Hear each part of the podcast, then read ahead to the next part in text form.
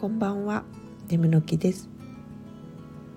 今日は予定のない休日でした。カラッとした青空だったので、海沿いのイグニスコーヒーさんに向かいました。イグニスさんのすぐそばに親戚が暮らしているので、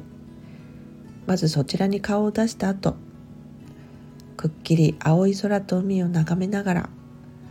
美味しいコーヒーを店内でいただいてまったり。おやおや、なんだかたくさんのバイクがお店の外に止まってるなーって思ったら、気づけば店内のお客さんはほぼほぼライダーの人たちでした。どうやら今日は鳥取のはやぶさ駅でバイクのお祭りがあったようです。暑いけど今日みたいな天気だったら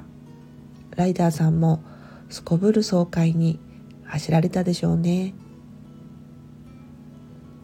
秋の気配も少しずつしてきましたけど、このままもうしばらく